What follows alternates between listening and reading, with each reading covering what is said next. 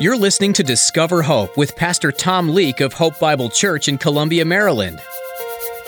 The Holy Spirit of God was going to be poured out from above and descend down upon them, and they would be baptized. That means submerged, drenched, if you would like, dunked into the Holy Spirit, the Spirit of Christ.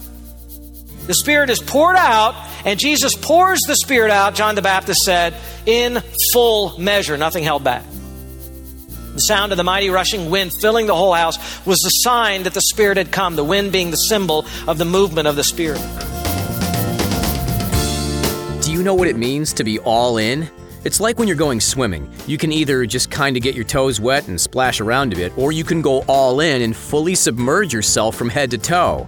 When you're all in, you're completely immersed in the water.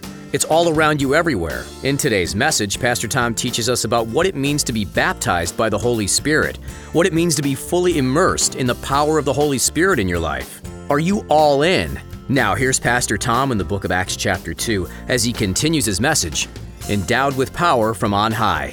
I'll begin today by reading the text. Acts 2, day of Pentecost, verses 1 through 4. When the day of Pentecost had come, they were all together in one place, and suddenly there came from heaven a noise like a violent rushing wind, and it filled the whole house where they were sitting. And there appeared to them tongues as of fire distributing themselves, and they rested on each one of them, and they were all filled with the Holy Spirit and began to speak with other tongues as the Spirit was giving them utterance. Jesus declared that he came into the world to give us life. He said the kind of life that he gave was more abundant than anything that the world could offer. Unfortunately, though, as Christians, our experience of that more abundant life depends on, or sometimes we might say is held back by, our lack of developing our relationship with the Holy Spirit we are meant to experience the fullness of life because of the work of the Holy Spirit in our lives. Jesus testified to that very thing in John chapter 7. He said, He who believes in me, as the scripture said, from his innermost being will flow rivers of living water. Think about that. From your innermost being. Do you have that? Do you know Christ and God are on the inside of you so that from the inside of you flows this living water, this moving, flowing, gushing water. You know, the Holy Spirit is essential to everything we do as a church and as believers. He's called the Spirit of life. That's because He causes us to be born again and He grants us life. He's called the Spirit of truth. He teaches us divine knowledge through the Word of God that He inspired. He is called the Spirit of Christ, and because of that, He unites us to Christ and teaches us how to be like Christ. He's called the Holy Spirit because He sanctifies us and shows us that sin is not so wonderful as we used to think. He is called the Spirit of your Father because inside us, the Holy Spirit speaks to our spirit and testifies and assures us that we are children of God and heirs of great promises. That is why the Holy Spirit is called and described as living water. He's described as a fountain gushing up within us. He's described as a drink that satisfies much better than Gatorade or anything like that. Life as a Christian is life in the Spirit and the Spirit in us. Did you know that we heard the gospel preached to us by the Holy Spirit? 1 Peter chapter 1 verse 12. Did you know that we confess Jesus as the Christ because of the work of the Holy Spirit in our life? 1 John chapter 4 and verse 2. Did you know that when we pray, we pray in the Holy Spirit according to Jude and verse 20? This is why, for our third message now, we are studying our relationship with the Holy Spirit and praying that God will deepen it. Over the first two messages, if you heard them, we studied the Holy Spirit's work pre Pentecost, what he was doing in Old Testament times, under the Old Covenant, and even before that, under the Abrahamic Covenant, and even before that, all the way back to the creation of the world. We talked about that. Last time we talked about what happened on the day of Pentecost, describing these signs and what they meant and what actually happened on that day, why God chose the Jewish feast of Pentecost. Today, we began learning what's more applicable to us, and that is the work of the Holy Spirit post Pentecost, because you and I are post Pentecost believers. We are that. And it is our privilege to live in post Pentecost times because the work of the Spirit of God in our times is greater than in previous times. We're told that the Spirit of Jesus literally came rushing into this world from the throne of God and ushered in an entirely new age of how God would be dealing with man. Paul wrote in Ephesians 1 3, Blessed be the God and Father of our Lord Jesus Christ, who has blessed us with every spiritual blessings in the heavenly places in Christ. That's communicated to us by the Holy Spirit. So we begin today by looking at the first work of the Holy Spirit for the new age, and that is the baptism with the Spirit. The baptism of the Spirit, as many say. The first work of the Holy Spirit in the post Pentecost age is the baptism of the Spirit, and you need to see it. Look back at the first four verses because this is exactly what happened in this text. Focus on verse 2 and you'll see that it tells us that there was a sound like a mighty rushing wind and it filled the whole house and the sound really poured out into the streets of Jerusalem. Then you look at verse 4 and it says, with this sound that came, all of the people that were in that house, they were full of the Spirit. They were filled with the Holy Spirit. So ask yourself, what happened? We're not told all that happened in verses 1 through 4. You have a historical writing here, but as to all of the doctrine and all of the work of the Holy Spirit, you have to keep reading into the rest of the New Testament and dig it out and say, oh, so that's what happened, and that's what we're going to do a little bit of as we learn about the work of the Holy Spirit for believers in New Testament times. I'll tell you one thing that happened here. These disciples were immersed into the Spirit of Jesus. They were made instantly to transition from being believers under the old covenant into believers under the new covenant. Now they were no longer a band of disciples following a Jewish rabbi around. They were actually now all joined together because of the work of the Holy Spirit and connected immediately to their head who is sitting at the right hand of the throne of God in heaven, Jesus, our Lord. They became on this day the body of Christ on earth. This was the birthday of the church. And part of their experience of that baptism with the Spirit is what is written about there in verse 4, and that is the fullness of the Spirit. They would not have had the fullness of the Spirit if they hadn't had the baptism with the Spirit. The baptism, in other words, caused the fullness, or at least enabled there to be this fullness. Look back to chapter 1 and verse 5 just to re- remind us of what we've learned through Acts already. You notice that on Ascension Day, Jesus told them they were all about to be baptized with the Holy Spirit. Already had their water baptism, they didn't need that. Their baptism with the Holy Spirit. Look at chapter 1, verse 8. Jesus said the baptism involved clothing them with power from on high. So he was talking about the baptism of the Spirit. It was one of the most important things he said to them before he left this planet. And so the Holy Spirit of God, who is a person, but who functions at times like he is an element, an element of water or an element of air or an element of fire, but remember, he is a person also. The Holy Spirit of God was going to be poured out from above and descend down upon them, and they would be baptized. That means submerged, drenched, if you would like, dunked into the Holy Spirit, the Spirit of Christ. The Spirit is poured out, and Jesus pours the Spirit out, John the Baptist said, in full measure, nothing held back. The sound of the mighty rushing wind filling the whole house was the sign that the Spirit had come, the wind being the symbol of the movement of the Spirit. Now, keep in mind, whenever we're studying an historical portion of God's Word, Old Testament or New Testament, and the book of Acts is history, we need to go to those didactic and teaching sections of the Bible to understand the historical part accurately. People get into trouble when they read something in history and then they begin to think things about it that are not according to the teaching of the New Testament. And so we have to do that. We have to go to the epistles, we have to go to the teaching, to the direct statements in the Bible to understand all that happened here on the day of Pentecost. And to do that and to understand the doctrine of the baptism of the Spirit, you keep your pinky or whatever you want in Acts 2, but I want you to turn to Paul's letter to the Corinthians, 1 Corinthians, and to chapter 12. Because something is written in this chapter, 1 Corinthians 12, that's important for us to know and understand about the baptism with the Spirit. 1 Corinthians 12 and verse 13. You know chapter 12 of 1 Corinthians as the great body of Christ chapter. You read all about the different parts of the body and how they have need of one another, and we cannot say to any member that we have no need of you. It talks about how we're many different members and we have different gifts of the Spirit. But every gift of the Spirit is needed to make up the whole body, and the body is to work in, in unity because the body is one. That's what we are as a local church. That's what we are as a universal church, as we're connected to that. But 1 Corinthians chapter 12 and verse 13, and really backing up to verse 12, talks about the baptism with the Spirit and how that connects to the body of Christ.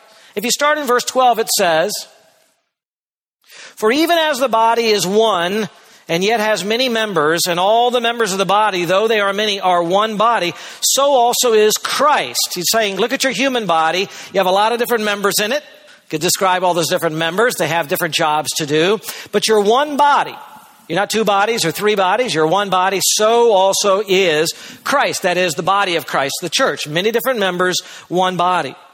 As different members, we have different spiritual gifts. Some of them are listed in 1 Corinthians 12, not all of them. You'd have to go to Romans 12, you'd have to go to Ephesians 4 and other places to add up all the different kinds of spiritual gifts that are given to the body of Christ in New Testament times.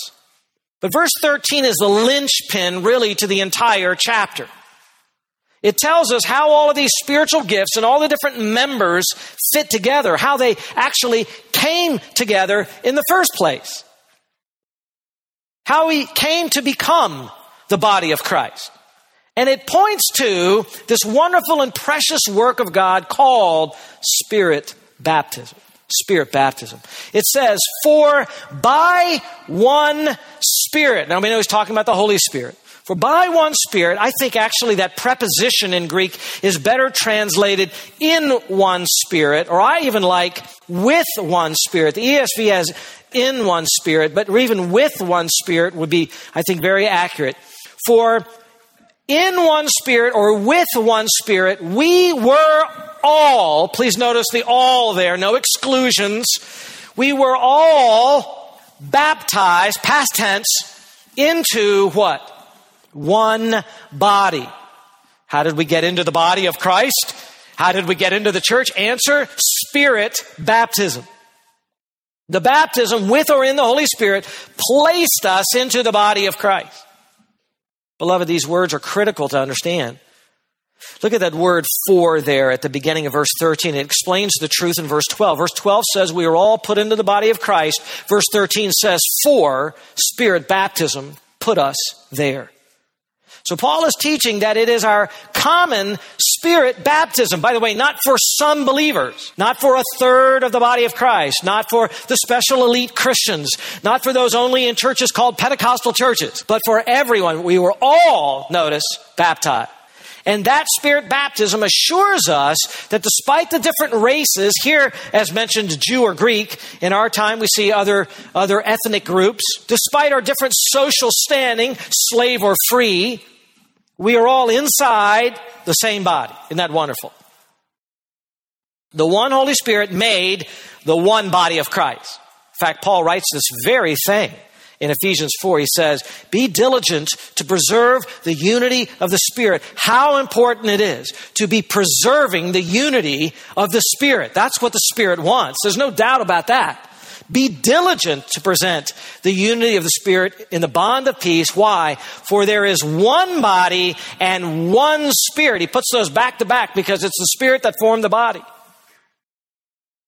I was able to take a long walk on the beach this past week, look out over the vast ocean. I thought there's a lot of, a lot of creatures down in that ocean, a couple dolphin tails, you know, and fins popped out there a little bit. But there are a lot of things in a vast, vast ocean. What we see from the from the shore is not very much of the ocean at all. What an immense and vast thing the ocean is. And you look over it, you think, think of all the creatures, the millions, billions of creatures that are swimming around and live in that. It's humongous.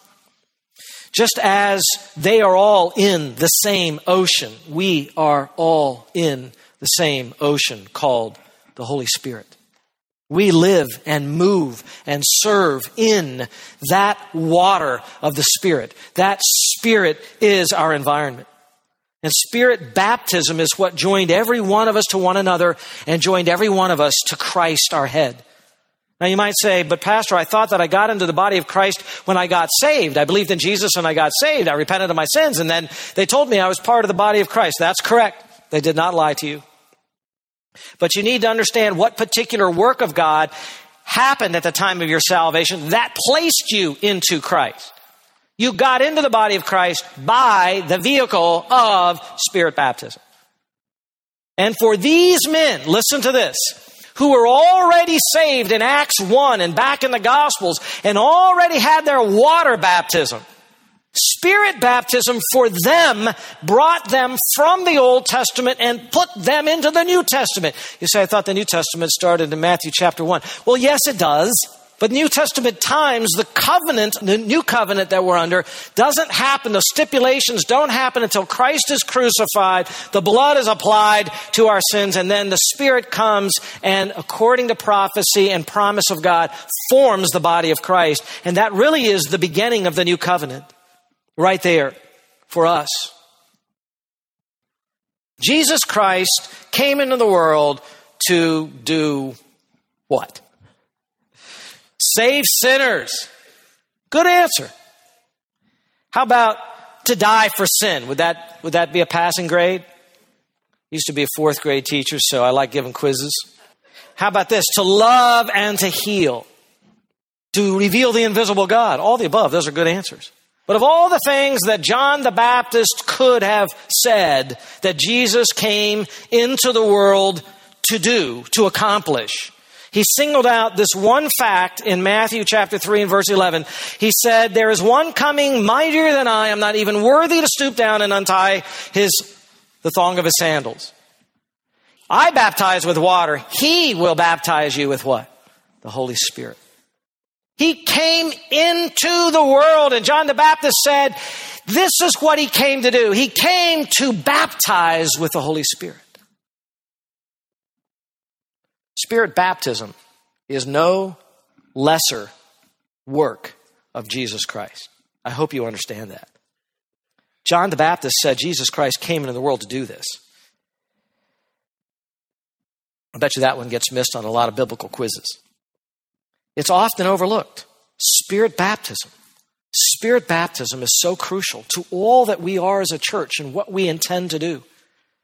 Remember, the primary instruction that Jesus gave to the disciples after his resurrection, after his 40 days, he's on the 40th day. All the things he say you could go do to begin to prepare to, you know, be the church and to witness and make sure the gospel gets to the end of the earth. He basically told them, look, don't mess this up. Just just stay in Jerusalem. Just don't, don't talk too much. Just stay in Jerusalem until you're clothed with power from on high. And then things will get going. That's important. Do you see that? That is so important. John the Baptist said this, and Jesus also said this. We desperately need to learn to depend on our relationship with the Holy Spirit. We say, I pray to God the Father and I thank Him that He is my Father. You know, my father died when I was 26. I, I buried him on my 27th birthday. And uh, I knew that when my father, my earthly father, died, I'd always have a heavenly father. Yes? Always. It really, I felt my job as an earthly father is to make sure before I die, my kids understand they have a heavenly father. And that's great. I'm not taking anything away from God the Father Almighty, okay? We hear a lot about that. And then there's Jesus Christ our Lord, He who is God eternal and became a man and lived among us and died on a cross for us and broke the shackles of death and ascended into heaven, sat down at the right hand of God. We sing the praise of Jesus. Yes, that's good. But let us not forget that when God chose to be intimate with us, He chose as the third member of the Holy Trinity that it is He who comes to reside and live inside of you and make your body a temple of His Holy Spirit. That He decided to tie you to the other two members of the triune Godhead through the Holy Spirit. He is that important to you and me, and we should, we should be developing our relationship with the Holy Spirit. Unfortunately, churches have erroneous ideas about spirit baptism. It's so important. You'd figure that Satan would get his fingers in on some of that, right? I mean, people mess up the death of Jesus, yes? They mess up the resurrection of Jesus. How do you mess up the resurrection of Jesus? He was dead and he rose again, you know? Well, he had a spiritual resurrection. No such thing. It was a bodily resurrection, okay? That's what it was. They messed that up. They messed up the virgin birth. Ah, it was just a myth. And it comes to this as well, and churches, unfortunately, can mess this doctrine up as well. I need to mention some of these to you so that you're not sidetracked or deceived. Indeed, I think because of some of these errors, believers like in our churches, our kind of churches, we're non charismatic churches, we're Bible churches, you know, we teach the Bible. We love the Bible. Bible's in our name. We listen to the Bible a long time. But believers in churches like ours often avoid the topic of the Holy Spirit. They're afraid they're going to be lumped in with the holy rollers. They're afraid they're going to be lumped in with the gibberish that is spoken in some of those places and then attributed to the Holy Spirit of God. We'll get to that. We'll get to that. But, beloved, this is our doctrine of the Holy Spirit. This is our doctrine. This is our blessed doctrine. This is for us. No one should steal it from us. No one should rob our joy of experiencing what we're supposed to experience. Now, some of the churches, you might say, one of the errors that people bring to this doctrine is to tell believers that they need now to be seeking the baptism of the Holy Spirit after they get saved. You might have heard that. I was in a church that taught that. I was taught that early on in my Christian life. You're saved, but now you need a second thing. And the second thing you need is the second blessing. And this really comes out of Wesleyan kind of theology. That's a sermon for another day. But where there's just two steps that you have. First, you get saved. Then you need some other kind of a step. The Pentecostals say the second step that you need is the baptism of the Spirit. Look what happened to the disciples. They were saved. Period of time happened. Then they're baptized in the Spirit. So you need to reproduce that now as well. That's what they think. They believe only some Christians have been empowered by the Holy Spirit. I guess it's them and not us, you see. The disciples were saved way back in the Gospels. They started following Christ, but then you come to Acts, then they were baptized with the Spirit. We need to reproduce that. They misunderstand the historical nature of the book of Acts. This is history. It's written as history, it's to be interpreted as history. Spirit baptism came at a certain time on the day of Pentecost, we covered this, to create the church, to usher in a new age. There is no church in the four gospels. In Matthew 16, Jesus promised, I will build my church, future tense. I will build my church and the gates of Hades will not overcome it. It didn't exist yet. Acts 2 is the birthday of the church. First, the Jews were baptized in the Holy Spirit so that they were put into the body of Christ. That's what we're reading about in Acts chapter 2. All 120 were Jews. Then the Samaritans, who are they? They're half Jews and what? Half Gentile, right? The Jews had a hard time thinking they're going to share all the glories of the kingdom with anybody else. It's their kingdom. Gentiles are terrible. Samaritans are worse, compromisers. But then you read in Acts chapter 8, these half Jews are baptized in the Holy Spirit and placed into the body of Christ. That's history happening. After that, you never hear of that being repeated among Samaritans.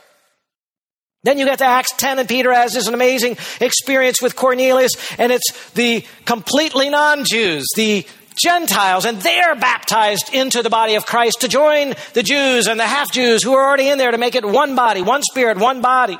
And that's what you're reading unfolding in the book of Acts. Even in Acts 19, there's a little splinter group. These are followers of John the Baptist, and they love John the Baptist. They, they were talking about John the Baptist, and Paul run, bumps into him and, like, But have you heard of Jesus and have you heard of the Holy Spirit? So we haven't heard it. And they were brought into the fold as well. And signs were given to the Jews to understand they too were baptized in the Holy Spirit. These are historical unfoldings that happened. They're one time happenings to put us into the body of Christ.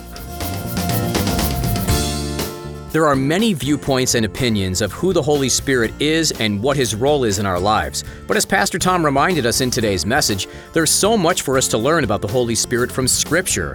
Acts chapter 2 was just the beginning of his work in the life of the church. Knowing our history as the church is a great place to start as we grow in our walk as Christians, with the Holy Spirit as our teacher and guide. We're so glad you joined us today on Discover Hope. We'd like to meet you, so if you're in the area, come visit us at Hope Bible Church. Our Sunday mornings include Bible classes at 9:30 a.m., followed by a worship service at 11 a.m.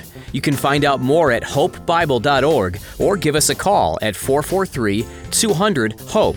That's 443 200 HOPE. We'd also like to invite you to join us in bringing the kingdom of God and the joy of salvation to our listeners by becoming a financial partner of Discover Hope. Find out more under the Giving tab at hopebible.org. As we continue to study this fascinating and integral subject of the Holy Spirit, be sure to join us next time as Pastor Tom teaches us about the baptism of the Holy Spirit.